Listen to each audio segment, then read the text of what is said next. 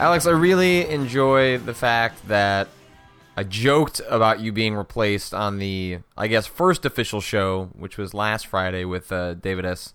Uh, Gallant. Uh, and some people took that really seriously. Some people thought I had actually made an executive decision to boot you off the show. And see, and this is why people took me seriously. it would be the right move at this point, probably the prudent move. Welcome back. You are back. Uh, well, a week ago you would have been back in America, but now you are in the back of the land of the living because it sounds Yes. like you've spent a week uh, in a particular kind of jet lag hell. Yeah, it's uh, comatose is perhaps the best way to describe it. Uh, you know, it's 13 hour time difference, so it's basically the literal reverse of time. Oh, uh, wow. In, in Shanghai where I was, so you know, I got back and was having these little things where it's like, oh, cool, I'm sleeping for like three hours one night, and then the next night I slept for 15 straight without waking up once, and uh, that that is unsettling. If that has ever happened to you, uh, that is that is not. I mean, I I can sleep. I Uh-huh. like sleep, but that is that is too much. That is way too much sleep. What I think Jeff Gerstmann might disagree. Um, what did you do when you got there then? Because you you have the same problem, right? Or did you land and the way the time works out, it was was it the day? Like how did it how did It was it work out? it was daytime when we got there. It was like late afternoon, early evening, and then we got to the airport or I got to the hotel. You know, it had- it had gotten dark by that point. Uh, the way it worked, that I managed to, to switch myself pretty easily that way because You just had to last a couple hours. Yeah, I just stayed up. Basically, I just stayed up through the entire uh, series of plane rides uh, to Tokyo and then to eventually to Shanghai, and that eventually got me to a semi-normal schedule the week I was there.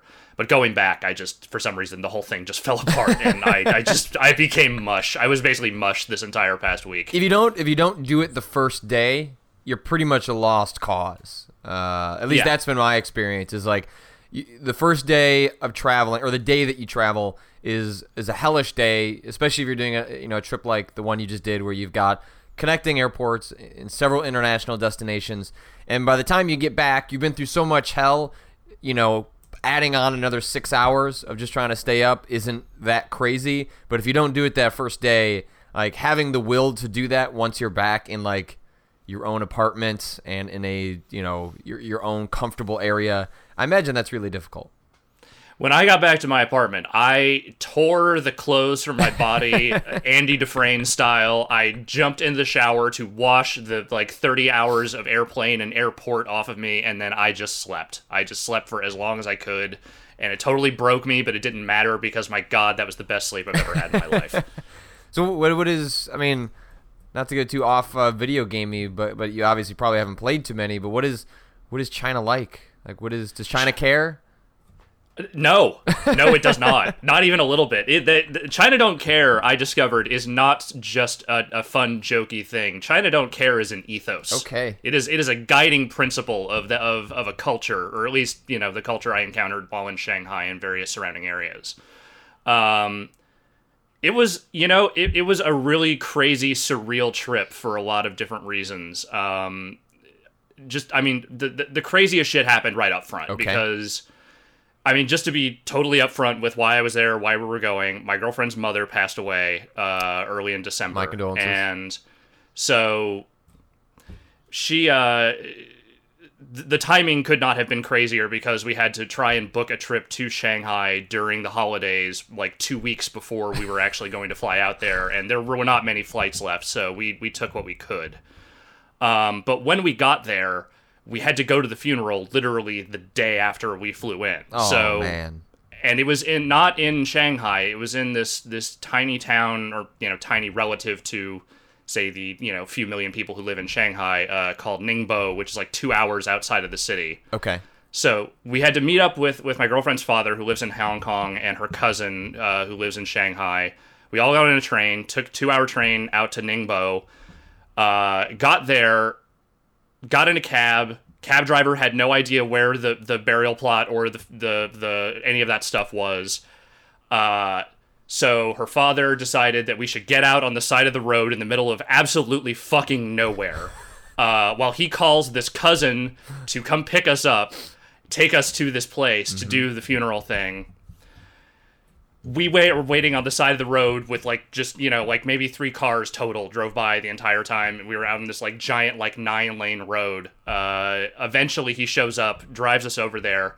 We get there and we find out we cannot actually do the funeral ceremony uh, because it is too late in the day. Oh my god. Local tradition uh, apparently dictated that uh, burials or you know any sort of uh, funeral procession must take place, I guess, very early in the morning there. Wow. Uh, and no one uh, communicated that to anyone that you know from our our cadre of people. So So the funeral whole was thing- canceled? Not not exactly. It was never. It was a very small ceremony to begin with. all Like right. it was. It was meant to be a very small, intimate thing. Like a couple of uh, her mother's friends and like us, and that was pretty much it. Okay, all right. um you know so we, it was not like a big uh to do but at the same time there was no communication whatsoever about what was actually supposed to take place during this Oh man. so we get there there's a lot of chinese arguing that i don't understand uh just imagining They- you, specifically you, I don't know what it is about you in China and a bunch of people just arguing around you. That is just that's just that's just funny right up front. I didn't get acknowledged very much during any of this, which I I totally understand why because I mean no one there spoke English. Uh, you know, once you in Shanghai, there's a good chance someone will understand a few of the English words you're saying. Outside, once you get outside the city, there's no chance. Right. So you just don't even try. Um, when I did get acknowledged, it was usually with a look that just said, "How the fuck did you get here?" it was always the same look of just like, hmm, how Like where why? where's Waldo? Where's Alex? Yeah. What am I doing there? Um, so, you know, we got there. It, it- they they argued for a while, and they eventually decided they were going to do like a, a sort of you know series of prayers, and then we would go up to where the burial plot is, so we could you know kind of sit there and make our peace. And then the next morning, they would do the official thing with the monk, and he would bury the ashes and all that stuff. And uh, we did not have to stay for that, but the series of events leading up to this, I, I don't. It, it, it was all very weird because you know we we didn't get to go like say to to to Ryan's funeral Right. this past year and that was something that was a point of contention for a lot of us and that was something that I was always kind of lamenting about like I didn't get to go to that I didn't get to have that closure with people watching this unfold where like her mother's you- friend literally like like like a light switch. The second they decided they were going to do the, the prayers and stuff, she just jumps, drops to the ground, starts wailing and sobbing, Oh, and then man. 60 seconds later just turns it right off. I, I had no like watching these dudes just standing around smoking the whole time while you know they are going through these presumably religious processions and and, and situations made me kind of realize that you know what this is all it doesn't it, this is not necessary you don't necessarily get closure from things like this unless you find ways on your own to find that closure. So i sat there the whole time just kind of sitting there thinking about the absurdity of all and just going you know what this I, I am witnessing an amazing thing here. I should just appreciate it for what it is, and that is that. Like my girlfriend, the whole time is just like, I don't even know what's happening. I don't know what's going on. Okay, at here." least at least at least you're not on your own there in sort of no. the reaction uh, stuff. Man, that is that's an, that's an intense first 24 hours to a trip. Like, did you did you get to enjoy the trip at all? Because you were there for a week, so you must have had at least some time to like like I don't I don't to enjoy China. Yeah, I mean, once they, they took us to the empty Ningbo bus station, which we waited around for a while to take us back to the train station to take us back home. Uh, the rest of the trip was genuinely very interesting, uh, sometimes kind of crazy and absurd, but for the most part, like us spending time with my girlfriend's family, them taking us to like genuinely like spectacular restaurants, like, you know, just actually doing things in the city, mostly with her family, occasionally on her own. Um, and it was pretty awesome. Like Shanghai is is genuinely a, a pretty rad city. It's bizarre in the sense that there is almost nothing old left there. Uh, the majority of the the older buildings have either been revamped for uh, you know modern stores and shops and what have you, or they've just been bulldozed entirely. Uh, so it's this weird thing where the one kind of old thing I got to see was her grandmother's house, which is one of the last remaining apartment buildings in Shanghai from like the, late 1940s when it was built, and it's been dis- designated like a historical zone so they can't you know bull like bulldoze it over and turn it into condos. Uh, but the rest of the time, you know, you're just kind of going around all these different like shopping malls and you know huge like modern structures and stuff. Like you know, even it, what is there that is still old is not particularly well taken care of, save for a few like specific historical landmarks. So it's a very strange place to kind of go around and take a look at compared to like you know other major cities that you know obviously tend to you know treat their their historical elements as like big tourist destination type deals. But Did you have to deal with? Did you have to deal with the smog? It wasn't that bad while I was there. There were like two days when it was genuinely like you could taste it. it was really bad. Say, is that just reflective of how dark your heart already is, and so the smog That's- just couldn't penetrate it? that's probably part of it at least. Um, so I'll tell you about uh, two two of the, the, the, the funnier, more bizarre things that I did on the trip. Okay, Uh, th- these are like the t- only two things we really kind of did on our own, too, like away from family and All right. everything. Uh, the first thing we did one night was go to this place called Mr. X. Uh, Mr. X is a you know how you go to a place like say like a laser tag place or something like that where you know you and a bunch of people kind of get thrown into a room and you run around and play whatever Yeah. you know dumb game they've set up for you. Okay, this is like that if you, if instead of laser tag it was like like a very non-bloody saw. Um they have set up these different rooms, these different areas, Mm-hmm. uh, and each area is, you know, like a locked room that you have to find your way out of. Oh, okay. And All right. These th- these you- are just start. There, there's one actually of these. Uh, they're called escape rooms, right? Yes. Yeah. So th- this is people might have heard of these because they're just starting to kind of come out. The, the companies that organize them in Asia, they started, I think, in Japan, have just started to bring them. There's one in San Francisco. Um, Yeah. And I think there might be one in New York, or at least there was one in New York. So anyway, people might know them as escape rooms, but continue. Yeah. So it's the, it's it's that idea, and so you know you're you're locked in this room. You have only these very uh, vague, mm, you know, visual clues to, to kind of start you off. We ended up in a, uh, a two team room uh, where it was my girlfriend and I in one room, and this uh, college girl and like her little niece and two you know nephews in the other room.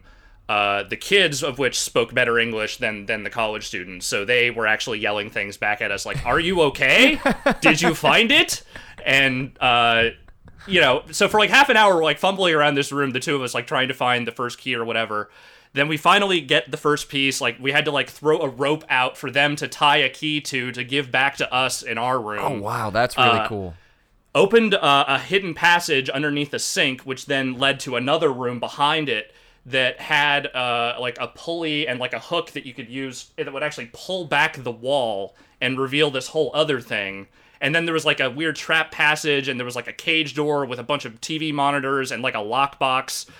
It was really elaborate. I was surprised. They only give you about an hour to get out of the space, so we did not end up getting out of the space in that time due to language barrier and other things. But there were like it was really insane like the the amount of detail they put into the different rooms and the things you could actually like physically do to to to manipulate the rooms and stuff like that's the sort of thing that you would have to sign a lot of waivers in the US to, to, to be able to operate a business like that. I think in China it's probably not such a big deal, but there were like I mean these like big heavy metal objects we're using to like pry open things and you know tur- like we're moving entire false walls and it's like it was really crazy. I was I, I I I you say it's there's one of those in New York. I had never heard of those in the US anywhere up to that point. That was my first experience with anything like It that. It might just be San Francisco. It might just be San Francisco, which would make sense that something like that would debut in, in San Francisco. But um, yeah, I haven't I haven't done it. I, I had meant to do it before I left, um, but it's proven pretty popular. So my guess is it'll it'll kind of spread around. But I don't think you have to do. I don't think you do anything with heavy objects in Yeah. the. I haven't read anything about the one in San Francisco, assuming that I might do it someday, and I don't want it spoiled for me. But you know, I think you know there there are you know moments where like you know you're you know there are trap doors found underneath you know furniture and things like that, but. Uh, Yeah. I don't. I don't know if it's as elaborate uh, or as it's mildly dangerous as uh, the one that you actually encountered. yeah, it, it, It was sounds really I cool mean, though. Yeah, the danger level was definitely pretty low. It was just like you would pro- you might accidentally drop a wrench on your hand or your foot. It's just a little more or than you- we're you know in the U.S. We're, you know, eh, you know, a little more safe around the edges than than say uh, where you might be used to abroad. it definitely had a real i mean i was surprised at how elaborate the rooms were i feel like if we knew we got someone we knew who was a really good like puzzle game designer to to, to design something like this like you and i we could probably make a few million dollars you know we can make a lot of money doing this we want to you know we got some friends we should probably you know exploit That's true. Yeah, somehow. yeah. Get Alexander Bruce to uh, design an escape room. yeah dude that'd be awesome You wouldn't. You wouldn't. was, it you really wouldn't escape it. You'd have to take like an LSD tablet to make it out. Yeah. I, I, I really liked it. I thought that was super fun. I, I would love to see someone in the U.S. try something that elaborate and crazy, uh, especially someone with some, some real game design skills. Because the rooms we were in, like the, the, the solutions were a little bit uh, not not not not. It took some real effort to to get past the opening uh, jump points to like start opening things up and getting through there, and you kind of have to yell and wave your arms at a camera to get any hints or any sort of help with that stuff. So it was not it was it was a little a little obtuse in places, but I, I really like the idea of it. The other thing we did, uh, which I don't know why we decided we were going to do this. I'm not. Uh, so we went to a, I a like. place I, called Chang. I really like the fact that you're sighing before you tell this story. That's Yeah, it's the it, it's it's the, the strangest thing. So we went to this place called Changzhou, which is about an hour outside Shanghai. Uh, as far as I can tell, the town's primary uh, industry is theme parks. Uh, there are a lot of theme parks in the surrounding area around Changzhou, and the one we chose to go to was a place called World Joyland.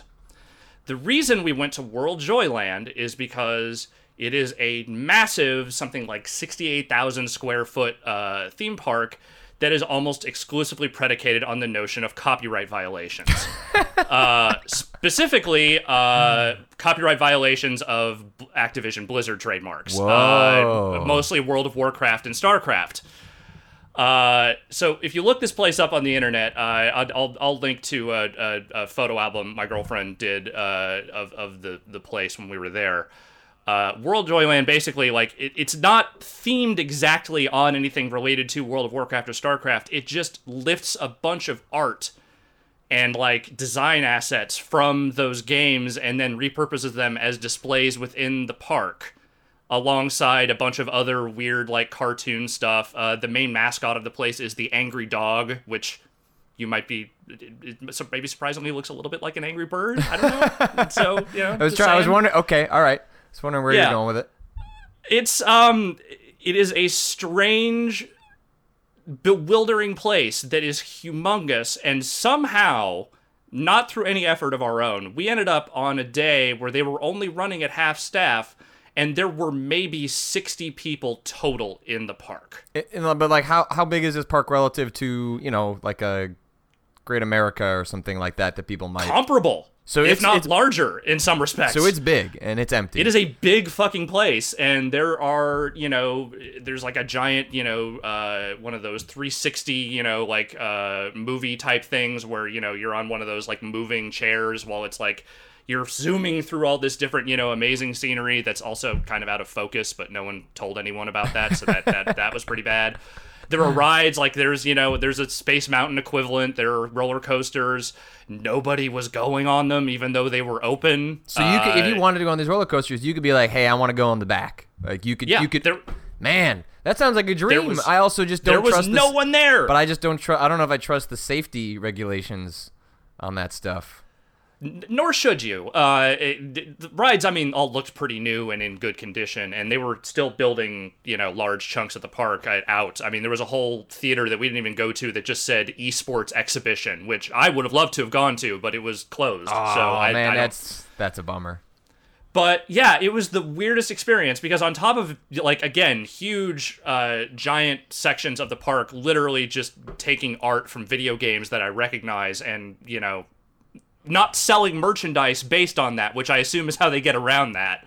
Uh there was again no one there. So they were running like their stage shows for like four people standing around kind of half paying attention while they do like these, you know, weapons acrobatic shows for nobody. Uh and I don't think the park is always like that. Like I got the impression this was just a particularly off day. But you know, you've seen all these things about how China is like in rapid development and there are like, you know, large towns that are basically being constructed out of no actual demand to speak of at this moment, like tons of, you know, uh, apartment towers being built that are just like empty right now. And being walking through this just humongous millions and millions of dollars investment with nobody there to in any way appreciate any aspect of its just straight up jankiness uh, was maybe the weirdest thing that happened to me outside of, of the whole funeral situation while I was there. Like it was just the strangest thing. That's that's weird. I'm looking at some some folks in the chat uh, linked to a uh, a gallery of photos uh, from it, and uh, like even the statues aren't even that great. Like No. they're really half-ass statues uh, to boot. Yeah. Uh, yeah, it's it's a, a lot of it's really half-assed, which is why I didn't really go on any of the major rides because I kind of didn't trust it. But like, What a what a worthwhile place to have gone to to see and to do and to say you've been there though. I mean it reminds like the story starts out promising because it reminds me of you know, I feel like a lot of kids in high school had this experience of like you have the high school physics class that goes to Great America during the day and you have to take we had to take a test at the end of it, you know, and run like physics experiments, you know, like gravity Yeah. and stuff during the but you got to go to Great America like on a Tuesday at 10 a.m. and there was nobody there, which means you get your run of the park all day long and it was awesome. Um, Yeah. but uh, this sounds this sounds slightly terrifying. This is like the opposite of that, where it's like you get to go, and yeah, I could go do all that stuff, but man, I really didn't want to. Uh, and it wasn't like super expensive to get in either. It was like you know thirty five dollars or something for a ticket, uh, like actual American money. right. and you know it was worth it just to just to go the hell out there and see this absurd just this just absolutely pointless endeavor uh you know this this giant amusement park that nobody seemed to be particularly enjoying uh, I'm sure there are families that go there and have fun, you know, when there's more people around, I guess. But seeing everyone there, just who was there, just seeing kind of seeming kind of indifferent to the whole thing, and you know, even the kids kind of walking around going, "Why is no one here? What's happening?" was pretty amazing. Man, well that's that is a whirlwind trip. That is Yeah. That is uh, I can't think of many reasons to want to go to China. Uh, so You need a reason. the fact you need a good reason. The fact that that you actually you know got a chance to sort of like mark that off of a not really a bucket list, but now it is on there, and you get to checkbox it. Yeah, and you know, I, I might end up there again someday, but uh, probably not for for the foreseeable future. Right. But honestly, like most of the time I spent in Shanghai, I really liked it. It's it's it's a cool city. There's a surprising, you know, there's a lot to do there. Uh, there's you know, it's it's fascinating to watch it just like kind of develop itself culturally because I mean there's still a lot of weird conflict there. You know, people still protesting the amount of insane development going on. Uh, as much as they can. Well, and Like, we uh, went through- con- consoles just got approved uh, to be sold uh, in China, Yeah. which is a, a potentially huge development uh, in terms of uh, the expansion of the the now current gen, which is I'm still. I feel like it's going to take me uh, as long to switch to saying current gen instead of next gen as it is going to, or, longer than it's going to take me to remember to write 2014 instead of 2013, uh, because it's been so long that we've been talking about it. But that's a, that's a huge development over there, and I, I in some ways wonder if the reason that Blizzard doesn't, or I guess Activision Blizzard doesn't care about that theme park is because uh, if you listen to Activision investment calls, you know one of the first things they're always asking about is what are you doing to make further inroads in China? And so, you know, probably not at the top of their concerns is pestering the Chinese government to clamp down on copyright concerns with this theme park when they're more interested in getting their games uh, sold uh, over there because uh, in Asia there are uh, there are often restrictions on how long people can play MMOs and, and, and things of that nature uh, that have made it more difficult for uh, some of those games to, to kind of make inroads there. Now, I'm not going to say it was all me, but I'm just, you know, Mm-hmm. while I'm in China, suddenly consoles are allowed. You know, I maybe had a little conversation with the Ministry of Culture. Are you the We Dennis the Dennis things. Rodman of China?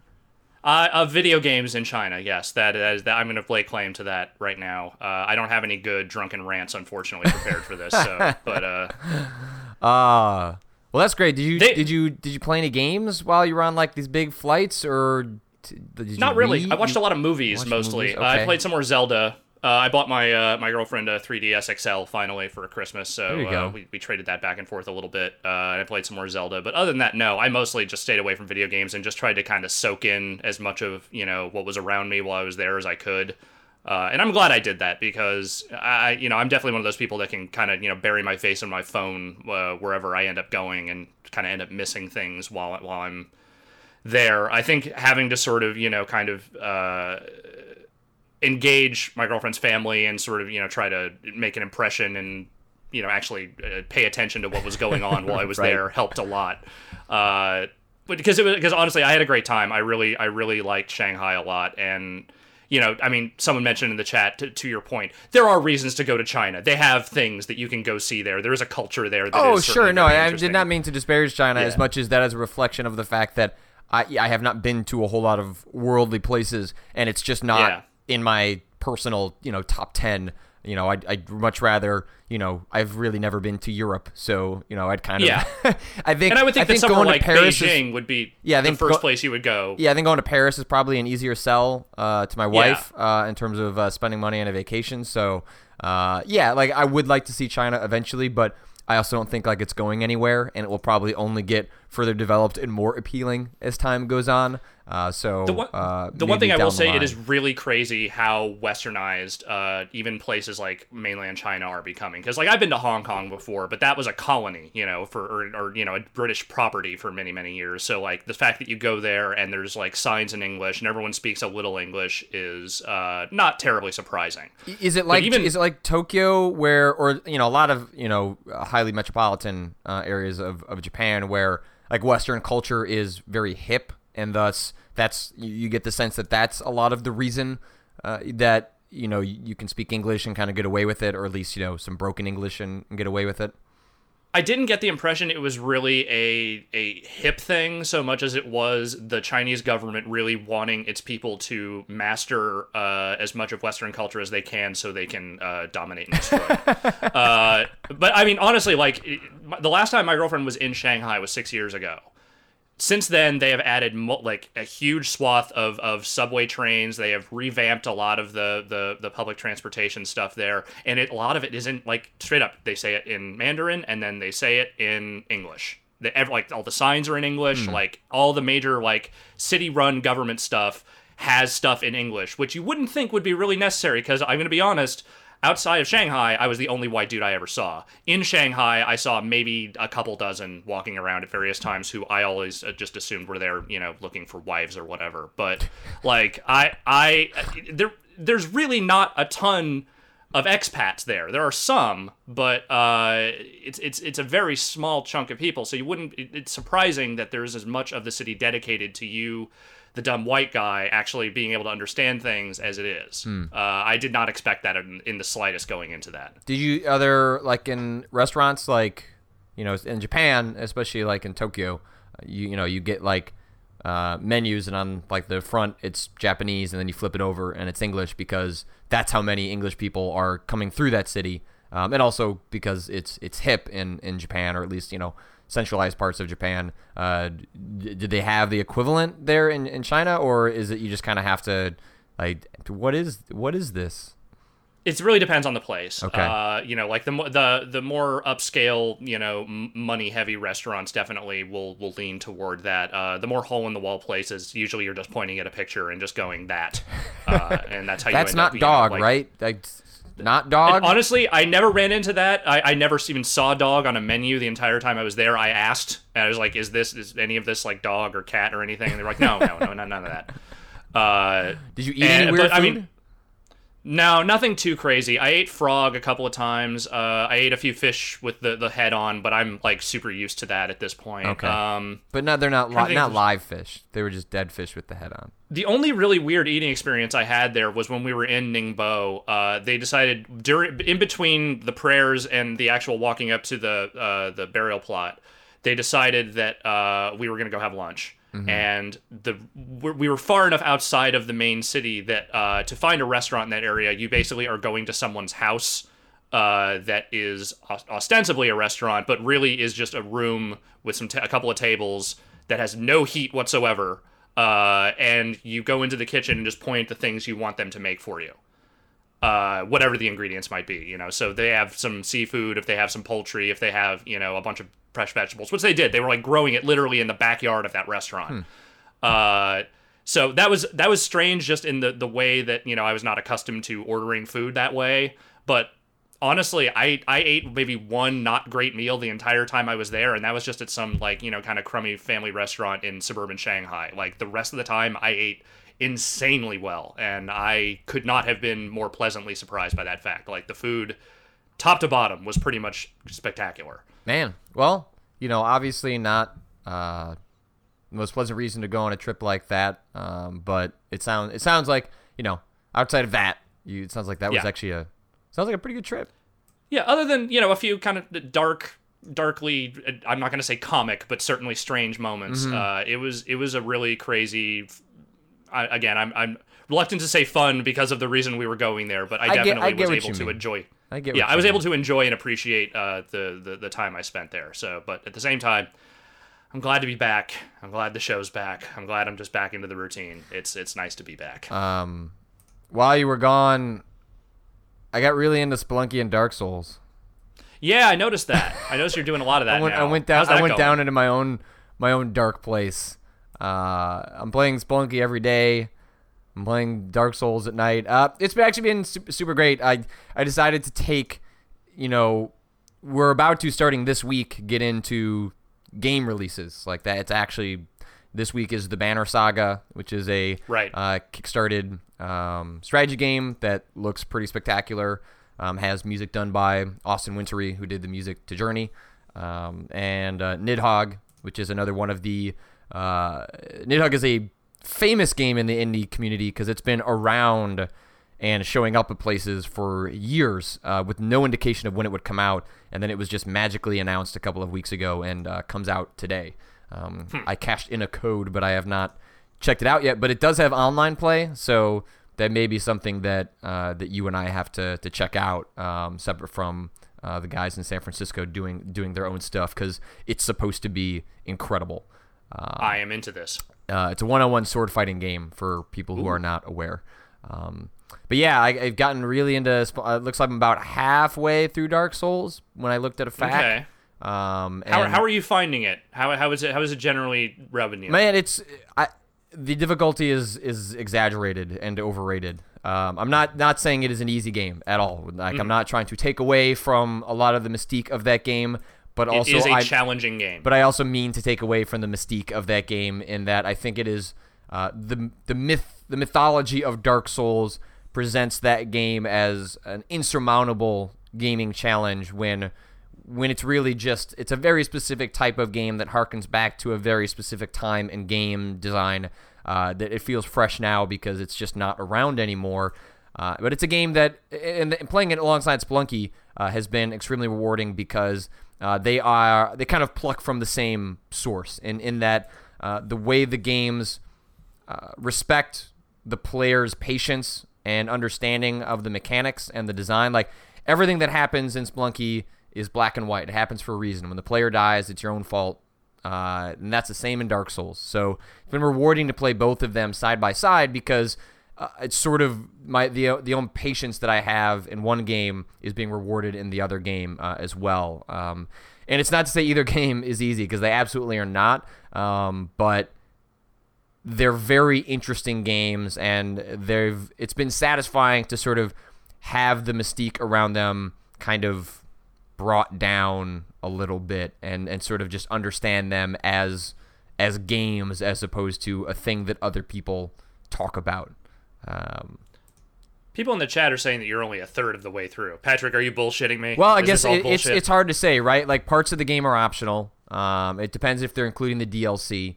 Um, Sure. So well, either way, I'm a significant chunk through the game um, that I'm, I'm I'm pretty happy about. Um, but yeah, yes, it's, Paradactyl mentions 25% if you're playing the DLC because the DLC adds about 25% to the game. So we'll, I, I've heard the DLC is really good. I, I couldn't tell if Vinny was being sarcastic, saying like, "You really need to check it out. It's my favorite part of the game," uh, which makes makes it sound like he's just being an asshole, Probably. and that I don't need to check that out. But I probably will. If I'm only going to play this game once, uh, I might as well see as much of it as I can. But uh, it's also helped that you know I'm playing this game, and I've been very careful uh, to not look up as much as I can, but I'm also not taking that as a hardline stance. Like I, I've been I've been streaming when I play the the boss battles on my personal YouTube channel, uh, which has been uh, enjoyable because when I get really frustrated, when I feel like I want to turn the game off, you know, there are people in the chat kind of giving me at least a tip on like, hey, maybe you want to try this strategy or maybe you want to do this. Um, so it's been nice because I've been able to figure things out for myself, but then I, when I also run into walls, uh, I've been able to uh, sort of you know kind of get some hints from folks that have already uh, played the game. At the same time, uh, Dark Souls players are the most backseat uh, players and fans of a game I have ever experienced because if I showed you my email slash PM slash Tumblr stuff, it is just a list of do this, don't do this, and then another message that is completely contradictory to uh, what the last person told me. And people are so hardened in what they think is the right way to play that game, uh, which in some ways is humorous, and then in other ways, I think is reflective of incredibly flexible, good game design. If you Sure. can have dozens and dozens of players that say this is the way to do it, and the next person says no, you don't have to do it that way. You can do it this way. Uh, that seems like that reflects a game that uh, kind of is flexible for the players that are playing it. So obviously, you know, this is a conversations people have had years ago, but I, I you know, whether I finished Dark Souls or not, and now I think I will, because I've gotten this far, I can probably see my way to the end. Um, it's been it's been really enjoyable, and uh, Spelunky is Spelunky is you know equally fun for Spelunky's awesome. yeah, yeah. You know, I, I got into it a little bit when it came out, but I definitely uh, did not did not actually get into it. You know, now that I've played it for a significant significant chunk of time, eh, the time that I put it into it the first time around didn't even count. I, I really did Sure. not see anything that game truly had to offer, um, and and now I am. And man, it is a it's just a damn good game. And it's just it's very age traditional in terms of the games I enjoy because usually I play games that have a beginning, middle, and an end. And there are you know instances where Spelunky ends, like there are credits Right. that roll, but it's not really an end. It's just not like about that. It's more. It's well, and it's also more. You have to think about that as like you finished one way to to finish that game. You know, Right. there is hell. There are other ways to to to seek more parts of that game that uh, go beyond just defeating Olmec, who is the sort of mainline first boss that you can encounter. And uh, yeah, so I don't know. I've I've gone down a deep rabbit hole. Uh, we'll see how long I can hold on to both of those now that other games are coming out. And I really do want to play the Banner Saga because it seems like I'm on a play one strategy game a year thing. It was Sure. XCOM and in uh, 2012. It was Fire Emblem in 2013, and it might be Banner Saga in 2014. Uh, so uh, we'll see how long I can hold on to both of those games. But uh, I am I'm buoyed by the fact that uh, my wife is gone for significant chunks of this month on work trips, so I'm able to spend my evenings uh, playing uh, playing those games. But yeah, I don't know. It's been it's been dark. These these games don't make you feel good, but they also No, make you they're feel not intended to. but they also make you feel really good when you pull off really crazy things. So it's uh Sure. there are games of highs and lows, extreme highs and extreme lows. So Yeah, I saw you uh, buy all, spend all that money and then just go jump on spikes. That was that was pretty spectacular. That was one of the.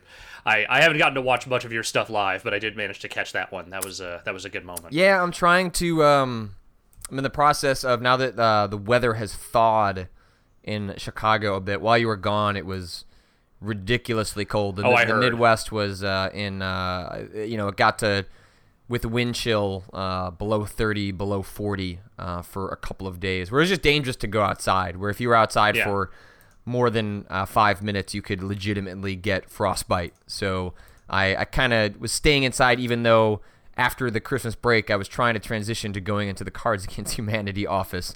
Um, so I'm trying to figure out a way to start doing my Spelunky runs from uh, their office, but it requires me investing in some equipment to make that happen. Uh, there's a PlayStation 3 at their office, uh, which also has the daily challenges challenges uh, that are in the PC version. Uh, the seeding of those daily challenges, which is to say the randomly generated level, is different in the different versions of the game. Um, but I would like to do it from there. But it requires me at the.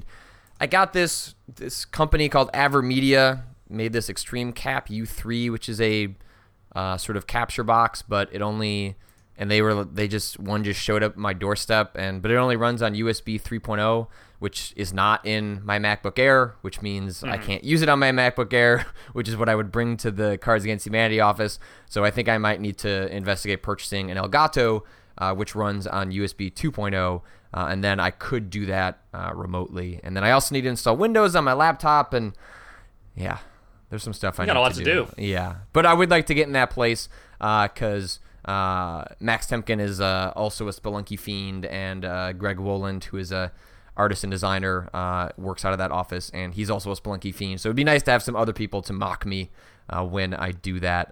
but hopefully that'll happen this week. I think what I might do in the meantime is that I might push up when I do my Spelunky runs. I've been doing them at 1 p.m. But I think mm-hmm. I might move that up to 11 and then have those mm. videos mm-hmm. export to my Dropbox so that by the time I get to the office, uh, I could uh, archive those uh, remotely and I could uh, I could get both those done here while I get that set up in uh, in the office. But as people point out in the chat, uh, I won't get to compete with Chris Remo, which has been sort of my I've been using that as my metric when things go wrong is as long as I beat Chris Remo, today was a success. Hashtag beat Remo. Beat Remo. That's amazing. I uh, I probably should. Uh, I probably shouldn't actually start picking up and playing that game again. I, I got you know I was hot into Spelunky for uh, several months after that thing came out on on PC or whatever originally or Xbox. Mm-hmm. Uh, I have never gotten into the daily challenges really. I have never gotten super into like continued competitive Spelunky play over the time, even though I knew that stuff was, you know, something people would get into. It just for me, it never clicked exactly. I don't know why that is. Like, I, I really like that game a lot. I, I remember enjoying it immensely when I was reviewing it, but then I fell off of it and I just never wanted to get back on that horse again. And I'm not sure what's actually stopping me from doing that. I, I think right now, Alex, is the, the perfect time. Uh, a lot of Giant Bomb fans are playing. I'm playing. We're beating Chris Remo. Uh, now is the perfect time. Because the Daily Challenge is, you know, at most, you know, a half hour of your time if you have a particularly good run, but otherwise it's usually about three minutes of your time. That's fair point. yeah, it's not. It's definitely not a time suck issue because I mean, I can, I, I, I will, I will not pass many of those challenges, if any. Uh, I, I never beat that game. I've never gotten through to the end of that game. I don't know if I ever will. Uh, that was never really the point for me. The point was just, you know, just a, a, a test your metal to see how far you can get, to see what you can actually accomplish no matter how many times that game tries to fuck you, and that game will try to fuck you. Man. Yeah, it's bad. It's bad. It's it's been rough, but uh, you know, again, like Dark Souls, it is a game that you need to be very like when you die. Yeah. It's it's very easy to just hit uh, the quick restart button and just jump right into another one. But it's really important that when you die, you try and break down exactly why you died. Like for example, uh, the one the, the death you alluded to, um, the last daily challenge where I jumped in the spikes.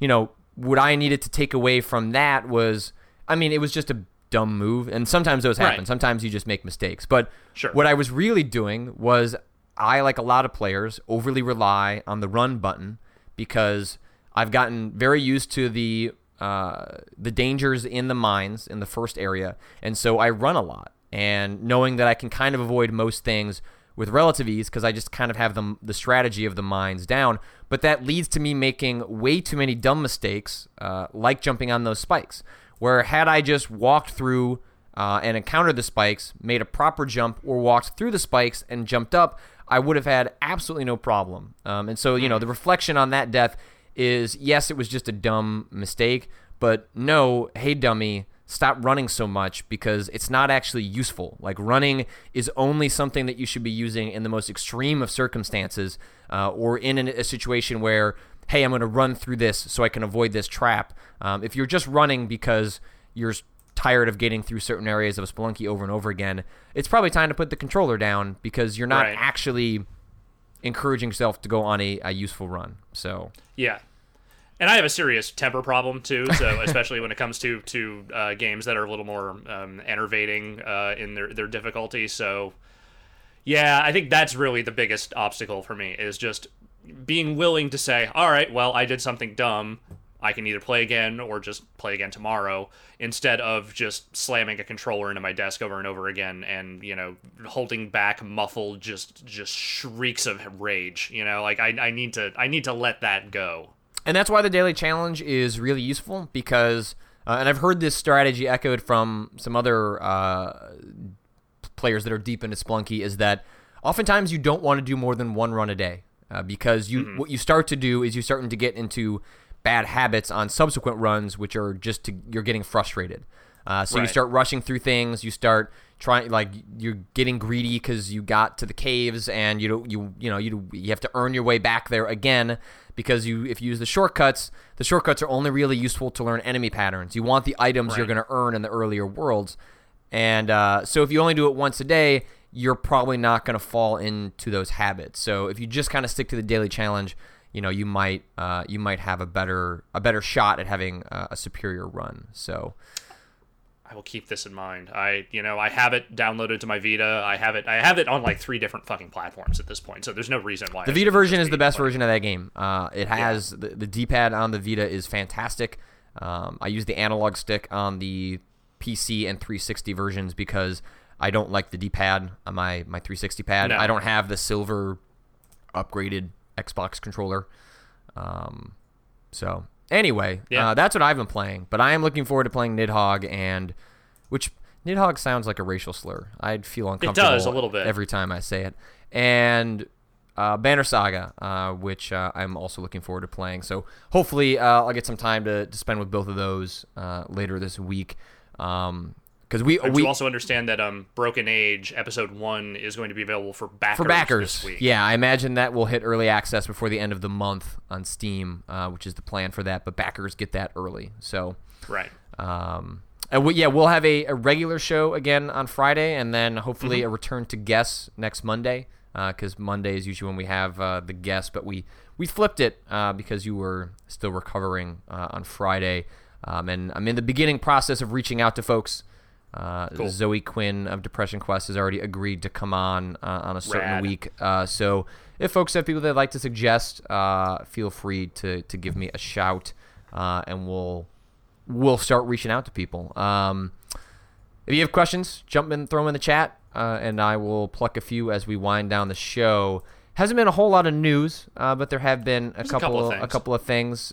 you mentioned Broken Age. Uh, yeah. Got a release date uh, for for backers, which is tomorrow. Uh, State of Decay's developer Undead Labs signed a multi-year uh, multi-title agreement uh, with Microsoft Studios. Um, if people will are aware of the development history of, of of State of Decay, originally that developer was going to create an MMO uh, mm-hmm. with a zombie theme. Scrap that because it was too much for the studio up front. Um, but it has always sort of been the plan that they're going to make that afterwards. Um, don't know if that's still the plan, but uh, people seem to really like State of Decay, uh, so that seems like a good signing uh, for Microsoft. Yeah, I, I, have not actually managed to ever get into State of Decay, but uh, everyone I know who has liked it has liked it a lot. So I'm, you know, I'm hopeful those guys have, you know, I, I remember what their original vision was. I remember when that studio got announced and they were talking about crazy zombie MMO stuff and it all sounded like one of those things that was just never ever going to come out. So I'm kind of glad they were able to, you know, sort of pivot and you know keep the studio going with you know a good, solid first project that a lot of people seem to like.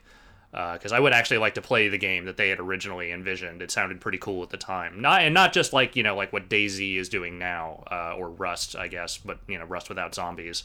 Yeah. Have you played Rust at all? No. Apparently, Brad played it on Unprofessional Fridays, uh, uh-huh. and you run around naked in that game which yeah, that's pretty funny. Uh, I you know I it didn't sound immediately appealing to me uh, when it was described as grief the game. I understand the appeal through that. Mm-hmm. Uh, right now, I've just been sort of vicariously living through others in terms of that game. Sean Elliott, uh, former uh, One Up slash Game for Windows slash Computer Gaming World editor, who's at Irrational um, as a level designer. Uh, he has been talking about his experiences on Twitter um, and he's made that game sound. He is a notorious griefer, so the mm-hmm. fact that Sean Elliott is into that game is no big shock to me.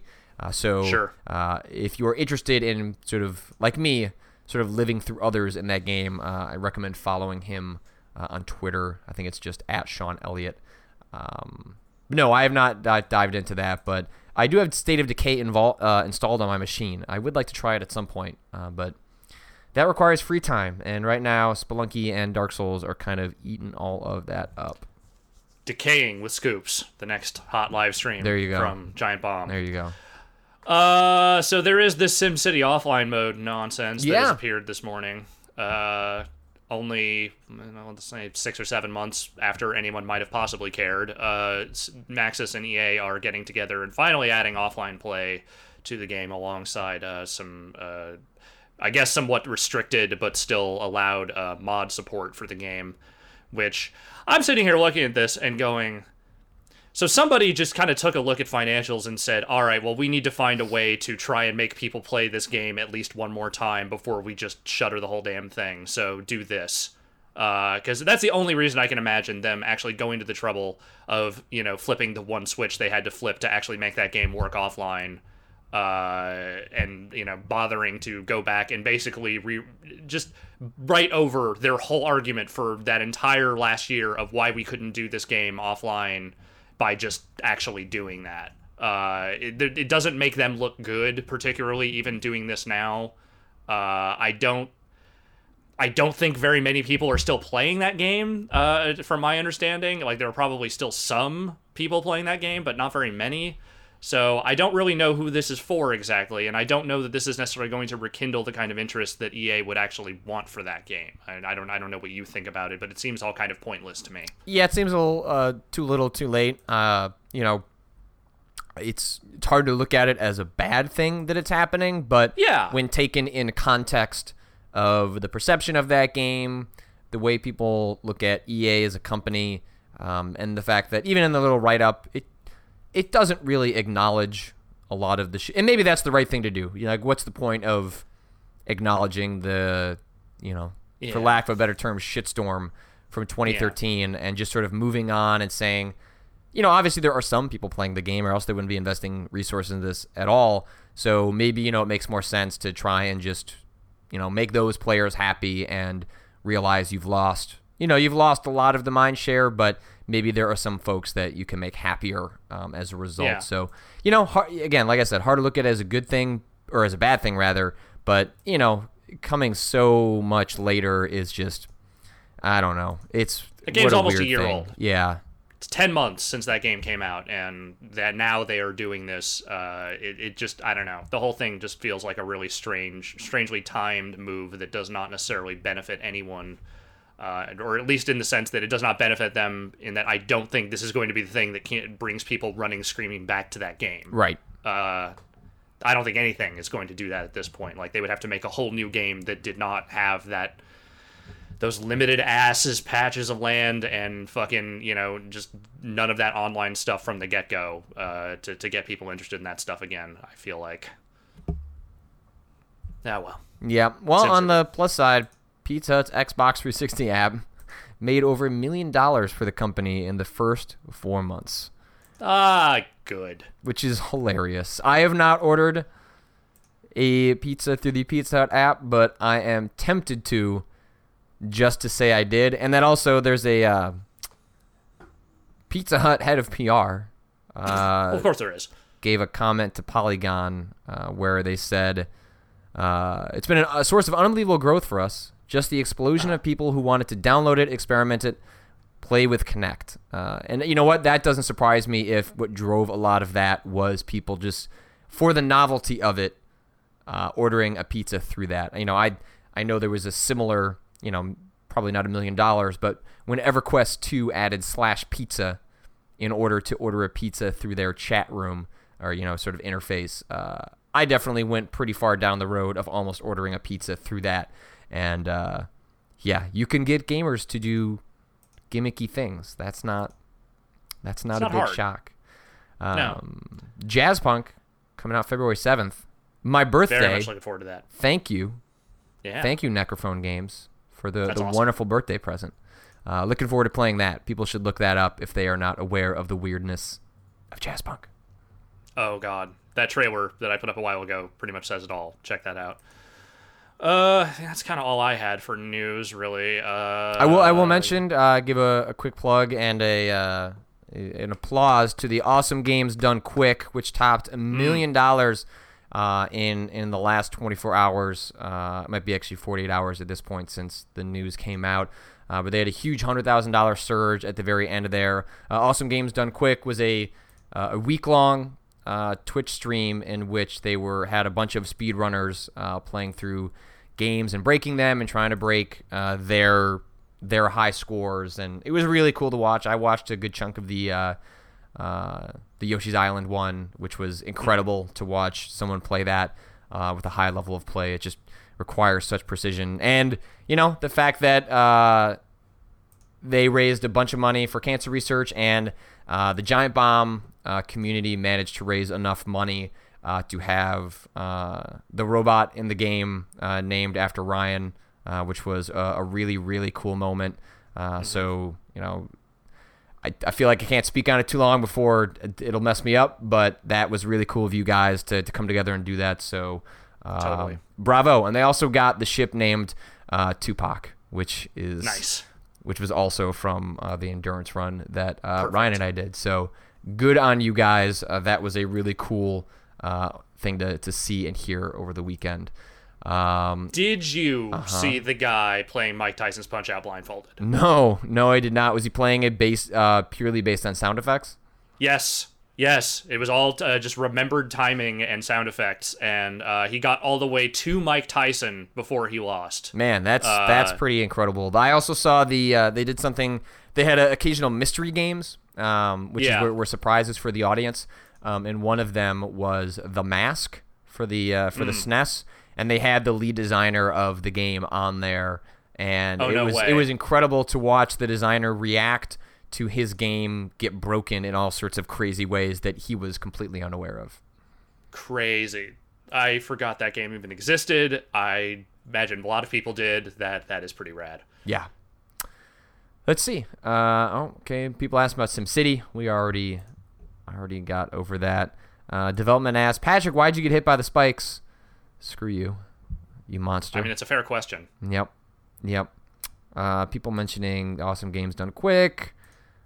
Uh, oh, people mentioning uh, that there is an escape room in Chicago. So, okay, I, I have clicked the link for that, and I will, I will remember that for uh, Home Escape Adventures. Hmm. Getting locked in best a room. Date, best date night ever, says Rosie Roberts on the website. Ooh, that's a little creepy. Um, Iza Pziza. I don't know if I pronounced that right. What do you guys think of Republic? I don't know. I haven't played it yet. I'm saving that game uh, for some sort of plane flight at some point. Yeah, uh, I have that downloaded uh, next to a bunch of other iPad games that I've been meaning to play. I did finally play some Device Six. That game is cool. Yeah, that you should see that all the way to the end. The ending in that game is fantastic. And I will eventually. I just, I again, I mostly excised any sort of video game playing from my schedule while I was, mostly while I was traveling, but also even when I came home, just because I needed a little bit of a break. But I did spend some time playing that, and I really like that game. That is that game is really cool. Yeah, yeah, it's not too long either. I'd say maybe three hours uh, all told. Yeah. Um, but it is a nice game to take a break from. You solve a puzzle, you know, or, or a section, and then you move on to the next one. Um, it's not really a game that you can jump back into mid chapter because a lot of the puzzle solving is predicated on you starting at the beginning of that chapter and seeing it through. So you kind of uh, need to do those uh, all at once. Uh, Hippocrat Oaf asking thoughts on PlayStation Now I'm not sure if you saw the announcement from CES about that. Did you? I did not. Okay, PlayStation Now is basically the Gaikai stuff. Um, and they're, oh, okay. Oh, yeah, yeah, yeah. I did see that. Okay, Sorry, I, a, I was for some reason brain fart, but yes, I saw that whole thing. Yeah. So if you aren't aware, they're rolling out a beta of PlayStation Now later this month uh, in North America, um, and there will be uh, an official rollout in the summer. They have said that it may come much later to Europe due to bandwidth concerns, um, largely because uh, things are uh, a little more scattered, they're less mm-hmm. standardized in Europe. So there are some things they have to work out there before they can commit to rolling it out uh, in in Europe. But uh, yeah, you know, PlayStation Now theoretically sounds pretty cool. Uh, it does, but it's hard to know or say much about it till we've had a chance to uh, play with it in our own hands. And although uh, the reports out of CES from folks that uh, managed to play some games there uh, are really encouraging, it was definitely working there very well. Uh, you know, the, the, the responses seem to to range from just a tiny amount of lag in compression uh, to works flawlessly, which mm. is a, an encouraging early development. But so much of make, what makes that service work is going to be based on how it works in your place and how far you are from the servers. And there are all sorts of weird scenarios that are going to come up for that service, which is why they're running, you know, a beta test in January. But I hope it works as well as was reported because that would be really damn cool. Um, yeah. But hard to say too much about that service until you know I'm actually playing with it in in my house. I think I'm finally trained uh, to the point where I it used to be that anytime anyone announced a service like this, I would just be like, "That sounds great! I'm really excited about it," and then it would end up never working correctly, and I would just get really sad. So I think I've finally trained my brain to react accordingly to news announcements like this and go, "Yeah, that sounds great, but." The internet is not really built for what they're talking about yet, at least not consumer grade internet for most people. Uh, and so that and the, the WWE network announcements both have left me going, yes, this sound like really terrific ideas. I am super on board with the idea, the concepts behind them. I have like this much faith that they will actually work as intended uh, for at least the first year. Uh, because you know Sony has obviously had its issues with PlayStation Network working correctly over the years, and I realize this is like a slightly different thing, and this is not you know predicated on those exact same servers doing the same things, but like I still don't trust a widespread game streaming service to actually work on American consumer internet uh, correctly for a good long while. Similarly, the WWE has had apparently not been super great as far as like their uh, pay per view streaming and other things. Uh, you know, in, in previous iterations. So I am not convinced that that thing is going to work exactly the way everyone says it's going to. Uh, I wish I was not this cynical. These sound like really exciting, awesome things, but I am also sitting here going, yeah, I'm gonna put money into them inevitably, but boy, I'm gonna it's gonna really suck when these things don't work. Yeah, and I'm definitely curious to see how they approach uh, how people access the service. You know, uh, when I inquired about whether this was uh, a service that will be because it's going to be subscription based, or you can rent it yeah. on a per title basis. Uh, whether this is going to be rolled into your PlayStation Plus account or as a separate subscription, I expect it will be a separate subscription. But the caveat there being my guess is that PlayStation Plus owners get on a per title basis access to some games on the PlayStation Now service in the same way that you get an instant game collection. Uh, my guess is that Sony will say like, "Hey, this month you can get, you know, redeem to get access to uh, Final Fantasy VII on PlayStation Now uh, for your, you know, Vita and PlayStation 4." Um, and I guess Bravia TVs because they're going to roll it out to non PlayStation devices. Uh, but my guess is if you want the full on subscription service, uh, you're going to have to pay an additional fee, which seems, I think, completely reasonable. I don't think that's even a thing to get yeah. upset about. Like the, it's a separate infrastructure, it's a separate kind of service. Um, and if they make it compelling enough, then you know I, I, think they're they'll be justified. But I think a lot of that's going to be predicated on them getting third parties on board uh, because I don't think Sony has enough of a first party library that I would want to sign up for a subscription service, and instead I would probably want to play on a on a per title basis. Uh, but we'll see. Yeah. We'll see what the li- the the, ti- the the the title library is for that stuff. There's just kind of you know a lot of details we don't know about. Uh, but for you know for like a game like Journey, you know something that isn't Twitch based, you know I'm probably willing to put up with a significant amount of or at least you know a decent amount of lag because it's just it probably won't impact that experience uh, too much. Um, yeah. But we'll see. Um, I want it all to work. That's yeah. that, that's what I will say is that I want this all to work because this all sounds great and I'm I'm super into the idea of it. Uh, it will definitely negate some of the sour grapes that some had about the whole you know lack of backward, backward compatibility stuff on on the PS4. Um, not all of it, but some of it at least. So I'm Godspeed to Sony on that one.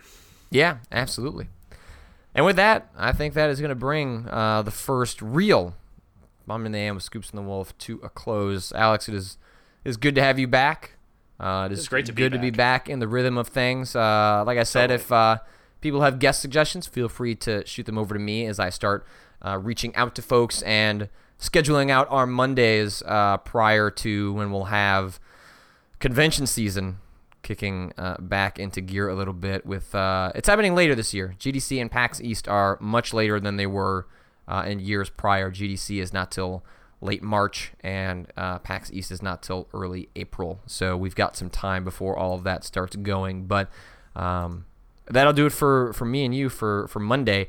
Uh, it's 10:37, so I'm not sure if I'm gonna hit my 11 a.m. start time for Spelunky, but I would like to so that I can get over to uh, the Cards Against Humanity office today. So uh, maybe I will try and do Spelunky at 11:15 or 11:30, so I can go eat something really quick. But uh, Alex, what are you what are you up to this week? Are you just getting back into the rhythm of things? You got any anything on your plate?